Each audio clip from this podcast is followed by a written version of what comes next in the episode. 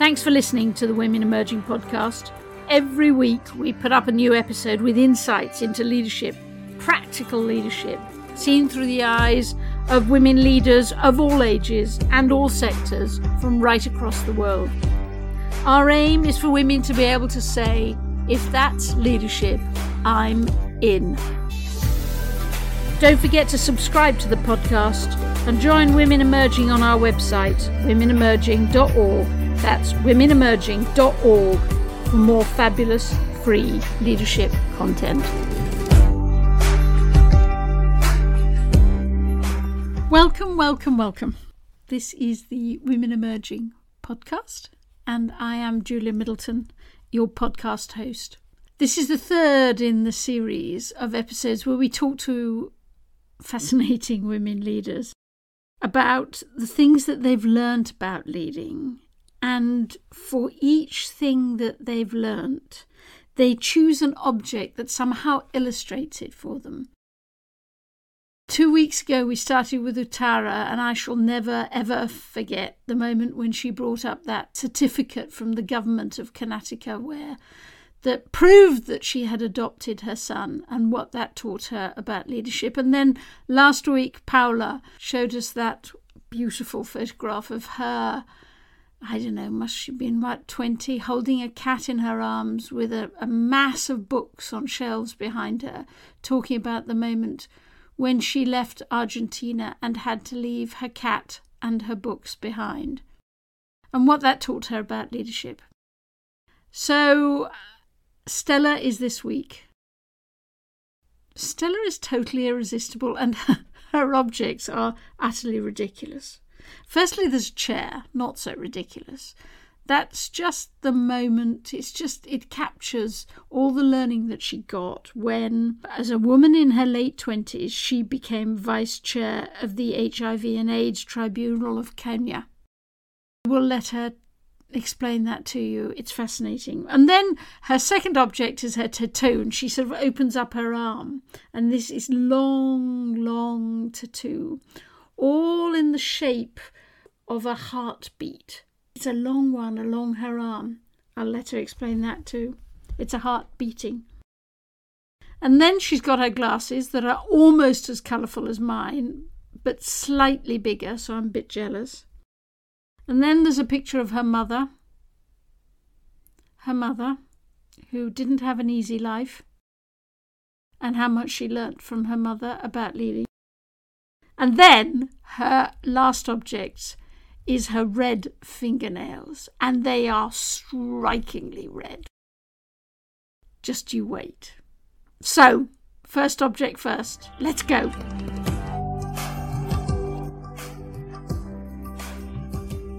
What is your first object? Am I looking at it at this very moment? You are looking at it. My first object is the seat. I have two seats next to me here, and they are a representation of some of the most important work I've done around social justice and human rights. And this is sitting in as a vice chair for the HIV and AIDS Tribunal, the only such tribunal in the whole world that adjudicates on human rights violations, matters touching around discrimination and stigma um, for people living with HIV or those affected in education, in housing, in employment, in healthcare, in even access to public housing, public transport, and any other social amenity that exists. When you sat in one of those chairs for the first time, were you surprised to be sitting there? Extremely surprised to be sitting there, Julia. When I was appointed, I was a very young girl, barely 27. First as a board before I was elevated to be the vice chair. And I thought, Lots of people play pranks. And I said, how does the president know me? Because my appointment came from the office of the president and I was being sworn in by the Chief Justice of Kenya, then Justice Willy Mutunga. And I thought somebody was playing a prank on me until I went for my Supreme Court swearing in and taking my oath that I realized, my God, this young girl who grew up in the streets, who um, spent most of her childhood homeless and in a slum, was here sitting in as a special judge in a special court on human rights issues around HIV and AIDS. But like my soul um, and my body were disconnected because for me, I still saw myself from the vulnerability that I sat on, but also just looking at the opportunity to be able to bring hope and to create an environment where people can live with a smile because their issues have been sorted is something that really reattached my soul back to my body. I still remember that moment at the Supreme Court swearing in, and I have the photos. And I say, my goodness, if you somebody would have told me at 12 years old, at nine years old as a homeless child, that one day I'll be at the Supreme Court being sworn in by the Chief Justice, I would never have thought it would be a reality. What did you learn about leadership when you were doing that? I think there are ways in which sitting in that tribunal reignited a part of me that I had not thought about as a leader.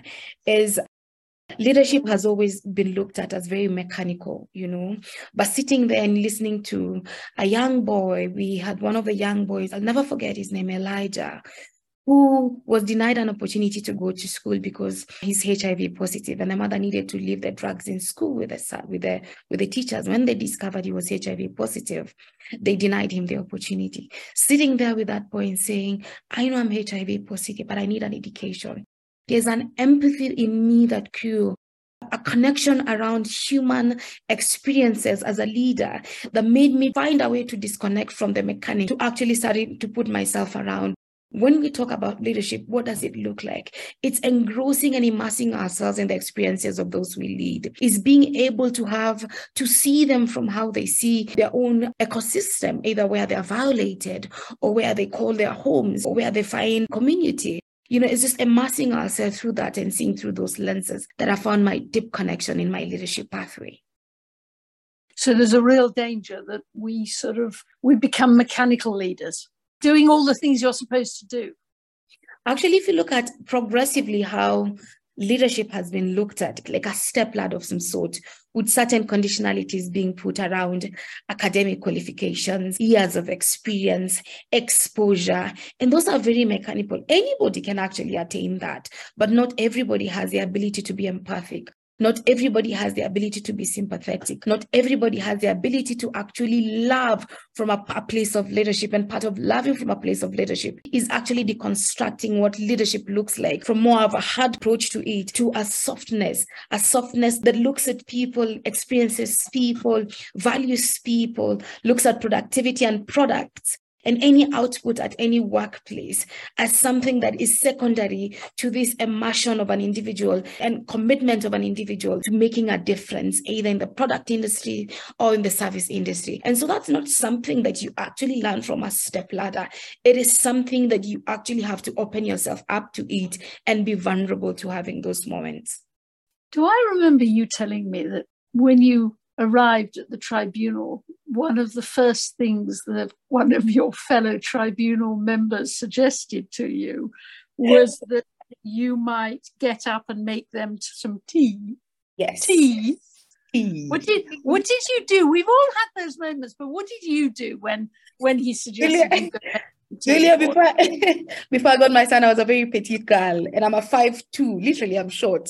My heels saved my day. You're shorter than me. I, I, I am shorter than you. And so, and so when I walked into the tribunal, everybody thought I was part of the secretariat, and for some reason, they associated the name Dr. Bosire to a man. And so, at no particular point was it supposed to be a woman or a young woman for that sort. And so, when this individual asked me to make them tea and give me instructions instructions how to make that tea. In a way, I felt disempowered. But I looked at it from a moment of, I said, this is also going to be my teachable moment around, do not judge a book by its cover. I am here by merit. I was appointed to be here. I have earned myself this seat. And so I made them tea until the chair of the tribunal walked in and identified me and said, oh, Dr. Bosire, I see you're early. And even then, this individual could not believe that I'd gone through medical school, six years of training plus internship, and I'd qualified and I was actually already doing my master's. And I like, are you a doctor nickname or are you a doctor, doctor? And I'm saying, I am actually a medical doctor trained in one of the best universities within the continent. And, you know, it took them some time to actually adjust. But a young woman, a brilliant one for that sort, could actually sit in the same spot with the same pattern. You chose to make the tea in the knowledge that actually make him even more embarrassed. Oh, and I'm telling you how it won. And I remember um, I had two very amazing women with me in that room. You know, every time somebody questioned if my qualifications were legit, I'll never forget Angeline Siparo and Commissioner Deche. And I would ask, Don't you think she has brains? Don't you think she's and why would you reduce her to just being somebody who perhaps it's through connections that they were able to sit in that board? And I'd actually be duly seconded by the medical board, which is the regulatory council of doctors in the country and also the medical association where I sat in legitimately as a bona fide member who was very respected, even as a young doctor, because of the work that I'd done around HIV and AIDS. And so it's one of those experiences that I carried on. I'm still very short. I have my height has not changed. My weight fluctuates up and down. Sometimes I'm very petite and petite and I enter a room and I can see it in the faces of people. But over the years, I've learned to be fierce and I've learned to attack them before they attack me. Say, yes, I am here. And if you don't bring me a seat, oh, I'll bring my own table and a seat and I will sit at the table. Yes. So tell me, go on. What's the next object? My second object is an ECG, an electrocardiograph, and basically it's just the electric activity of the heart. But it's it's not it's not an ECG sign. It's a tattoo of an. It ECG is a tattoo. sign. Yes, it Let is a see it, let tattoo. me see it. It's, in it's on your inner arm, isn't it? It's on my inner arm. It's on my inner arm. The multiple occasions that made me um, have this tattoo. One of the things that leadership struggles with is vulnerability, personal vulnerability. For one purposes or the other one, we come from backgrounds of the one I've come from where there has been struggles, there have been traumas, different forms of traumas. But because life happens, we go collecting milestones and wins and go on without being able to look back about how our work affects us, how where our, our experiences affect us, and even where what I call adverse childhood events. I have been a, a patient of severe depression, despite um, many of my colleagues saying, How can you be depressed? You're one of the overachievers. And I tell them, Yes, that doesn't still negate the fact that I can actually even get depression. And so it's just a reminder that even in the work, that I am human, that I feel that I have pain, that I love, that I cry, and that doesn't take anything away from my leadership. It actually just affirms that I am a, I am a human leader who recognize all these experiences. And when I bring my own personal experiences at the workplace, one of the things I've actually seen as an outcome, for instance, around mental health, is that there are not a lot of institutions who focus a lot on supporting their team members and investing in it as part of a very important input towards excellent productivity around taking good care of the mental wellness of individuals. And so, in spaces I've occupied, I have centralized the care for the institution, both communally and at an individual level, where they can access um, mental health services either through a psychiatrist or a psychologist or through their own ways in which they define, because some people do not define mental care the formal way. They can have their own spiritual way. They can have dances. They can be yoga, whatever it is, stick their box and brings them um, brings them healing and and calms them, you know, and makes them show up in their best self at work. It's something I've been able to support.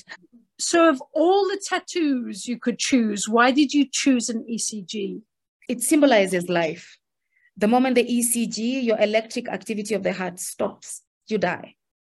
So you die, you die in your productivity, you die in your leadership, you die in showing up, you die in your love life, you die being a caregiver, you die in so many ways.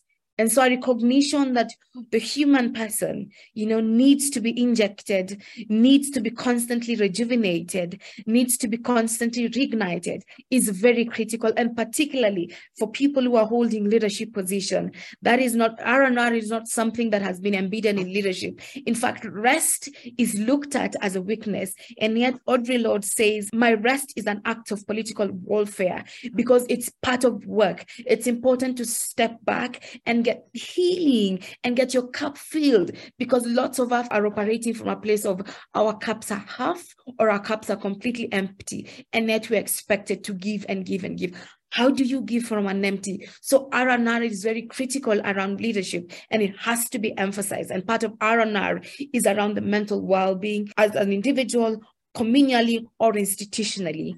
That is very critical. R&R means rest and recuperation, doesn't it? Rest and recuperation, yes.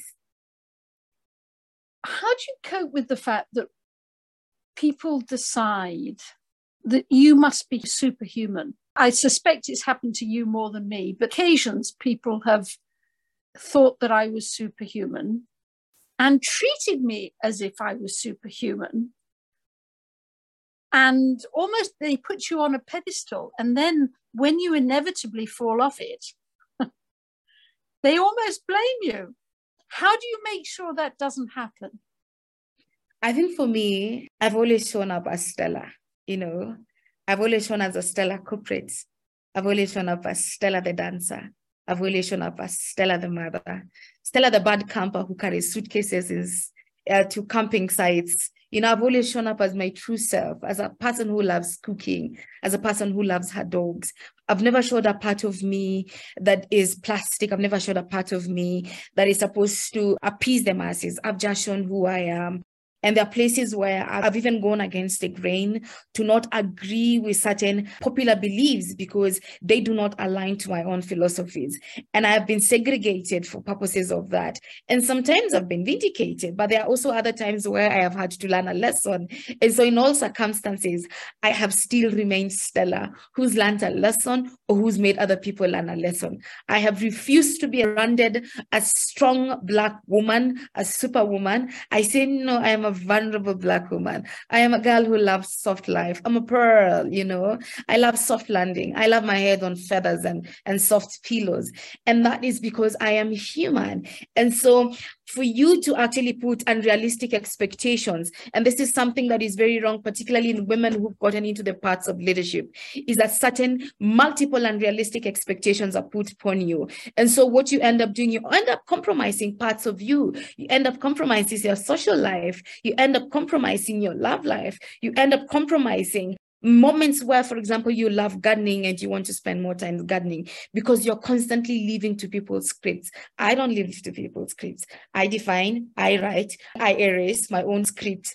I take it up as i see the day. I take it up as i see my moments as i see my own personal experiences. And so no i am not a superwoman. I am a woman who loves soft landing and soft life. Why are your glasses an object because I see life clearly. Let me tell you a story about my mother. My mother was a sick um, my entire life. I actually discovered my mother was sick when I went to medical school and had named a disease. My mother was schizophrenic. And so when people talked about normal mothers, there are ways in which I looked at my mother as normal is sometimes she would run naked, sometimes she would speak to herself, she would have bizarre behaviors, she would dress bizarrely. Personal hygiene was not a priority. And so for me, that was a normal mother. And so when I got my scholarship and I went to medical school, for the first time, I actually named the disease that my mother had, which was schizophrenia. But for me, it wasn't just a medical disease. There are multiple intersectional issues that needed to be looked at. And that's how I look at patients, like the way I looked at my mother. I looked at my mother's experience as a homeless mother. I looked at my mother's experience, a mother who had survived GBV. We buried my mother with no upper incisors because they were knocked down.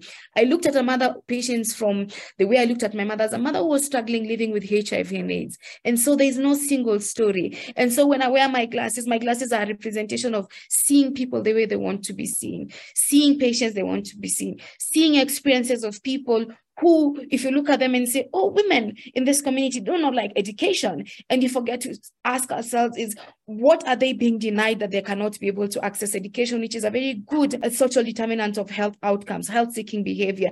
You look at the social constructs around women and gender roles.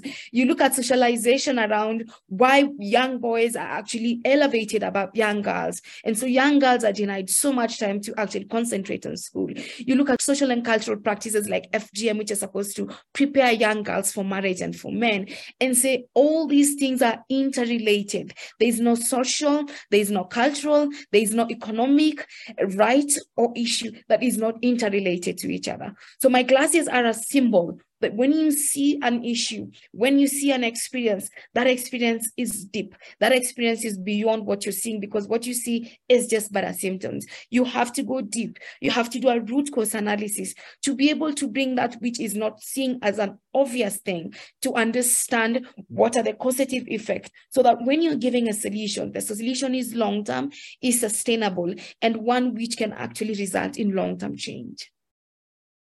What did your mother teach you about leadership? Generosity. Generosity with time. The open. Where when people want to speak to you, speak to them at that moment. Try and create time to speak to them. Generosity around my intellect. Is I realize that my skills, not everyone is as gifted as me. We are all gifted in different ways.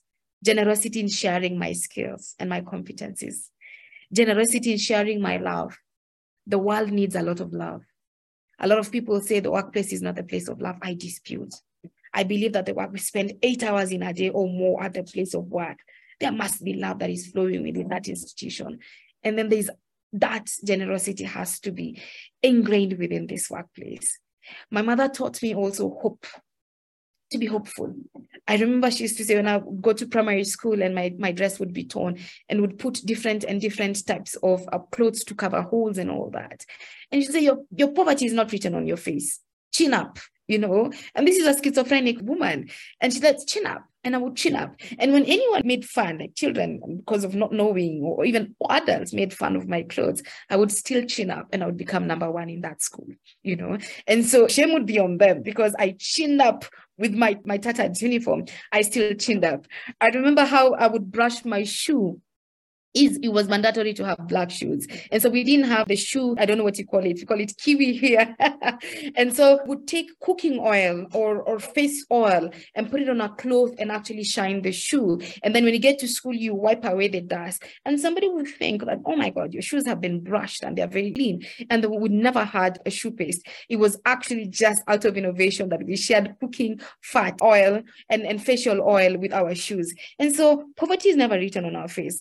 A lot of of the times that we carry our um, internal inadequacies, and I say internal inadequacies, the way in which we look at ourselves, the way in which we self-judge and think everyone sees us like that. No, the way in which the world sees us might be different, but the way we want the world to see us, we actually influence a lot. We have no control around how the world wants us to be seen, but we have control about how we, the world, would actually look at us.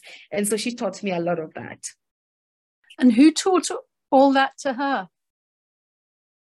I guess my grandmother. I had an amazing grandmother. There's something around around generational wisdom. And I think we need to pay a little attention to that. My grandmother also didn't have it easy. She struggled with depression and she died with severe depression. And there are ways in which her resilience in bringing up her children, her resilience in raising her mother. I saw that resilience in my mother. The on her good days, my mother would cook for construction workers and sell, and she'd bring home and at least would have a meal on the days where her medical condition was not so severe, she would go and look for casual jobs like washing people's clothes and she'd take care of her children. And then at no particular day did she give up and say, you know what, I give up. I'm a sick woman, I am alone, I'm homeless, I all these things which are just abandoning me. Let me also throw in the towel. She did. And that resilience has actually moved beyond um, her child's generation and it has come to us. And I see my own personal experiences growing up, surviving sexual violence, gang rapes, you know, surviving um, drug addiction as a, as a teenager, you know, to being where I am now. It actually is an act of resilience. It is an act of resilience that has brought us three generations down the line to be me who, if they were alive today, to see what has become of me, who has become this person, this Wairimu, because I'm named after my grandmother, she would be so proud and so full of joy. But even you, even you suffer from depression sometimes. I do. I do. Even you. Mm. Whose energy, you said to me you loved the word energy. Yes. Why? I feel like a volcano all the time. A volcano that wants to change this world. A volcano that wants to spread happiness. A volcano that wants to attract good energies of beauty, of color, of happiness, you know, of just radicality in ways in which we do things, ways in which we do leadership, ways in which we show up as women, ways in which we communicate, you know. And that energy for me is something that is very critical. And so one of the ways in which, you know, that I'm speaking about how I know I am I'm going down is that I usually just start seeing that energy. That the things that bring me joy, communionism, the things that bring me joy, social justice, human rights, I start this, I start disconnecting with them. And unlike my my previous ancestors, like my mother and my grandmother, I'm very privileged to have care around me. I'm very privileged to have loved ones around me who pick when I'm going down and they're able to support me to just reignite me back and to bring me back. I'm able to access good therapy. I'm able to access good medication, even though I've, I've not been on medication for a long period of time. I'm able to access that. And it's very important because my energy is actually my litmus when I am going down. Your shirt is a beautiful color and your nails are the same color as your shirt. And your lipstick is the same Yes. Maybe your object here is the color of your fingernails. When I went to make my nails, I was shown an array of colors. And first I chose blue. And when brought me, said, no, no, no, no, let's just do red. Let's just do red. I am a creator of routine. There are certain areas where I find comfort and I stick there. If you look at my nails in any image for a long period of time, predominantly it will be red because red calls me. But for me, it's a color of distinction, it's a color of blood, it's the color of the human. You know, it, it is us when we are cut, we, we, are, we bleed, you know. And it's a color of life, you know. Every time we have any emergency medical issue, the first thing you say, do we have blood on standby? Because it represents life. And so for me, I want to represent life everywhere I go. For me, I want to be the symbol of life. And I have tried to be a symbol of life in the world. I've tried to be a symbol of world for SOGI communities, for women, young girls, for people who come from low social economic status, for women living with disability, for young people who disenfranchised economically. I try to be a symbol of life through my redness.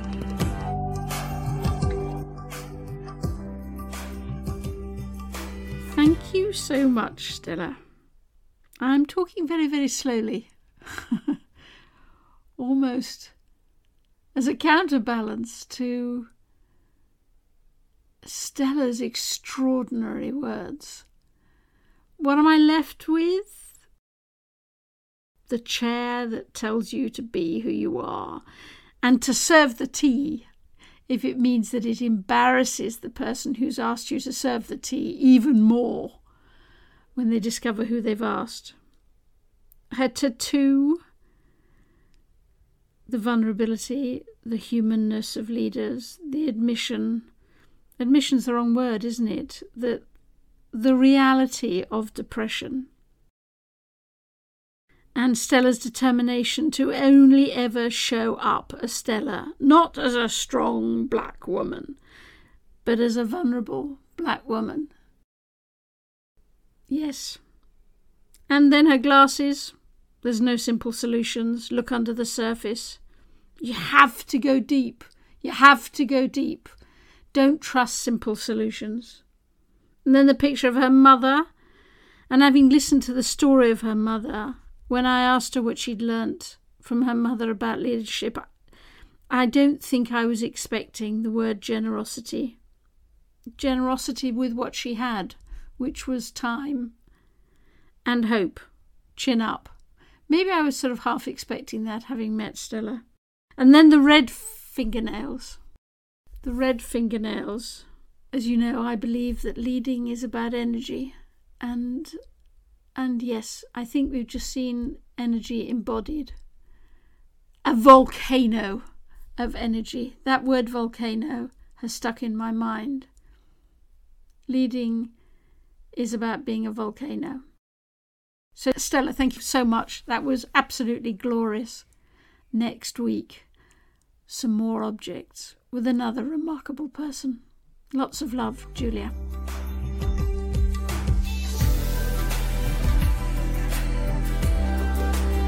To become part of our movement and share your thinking with us, subscribe to the podcast and join the Women Emerging group on our website at womenemerging.org. We love all of the messages you send us. Keep them coming.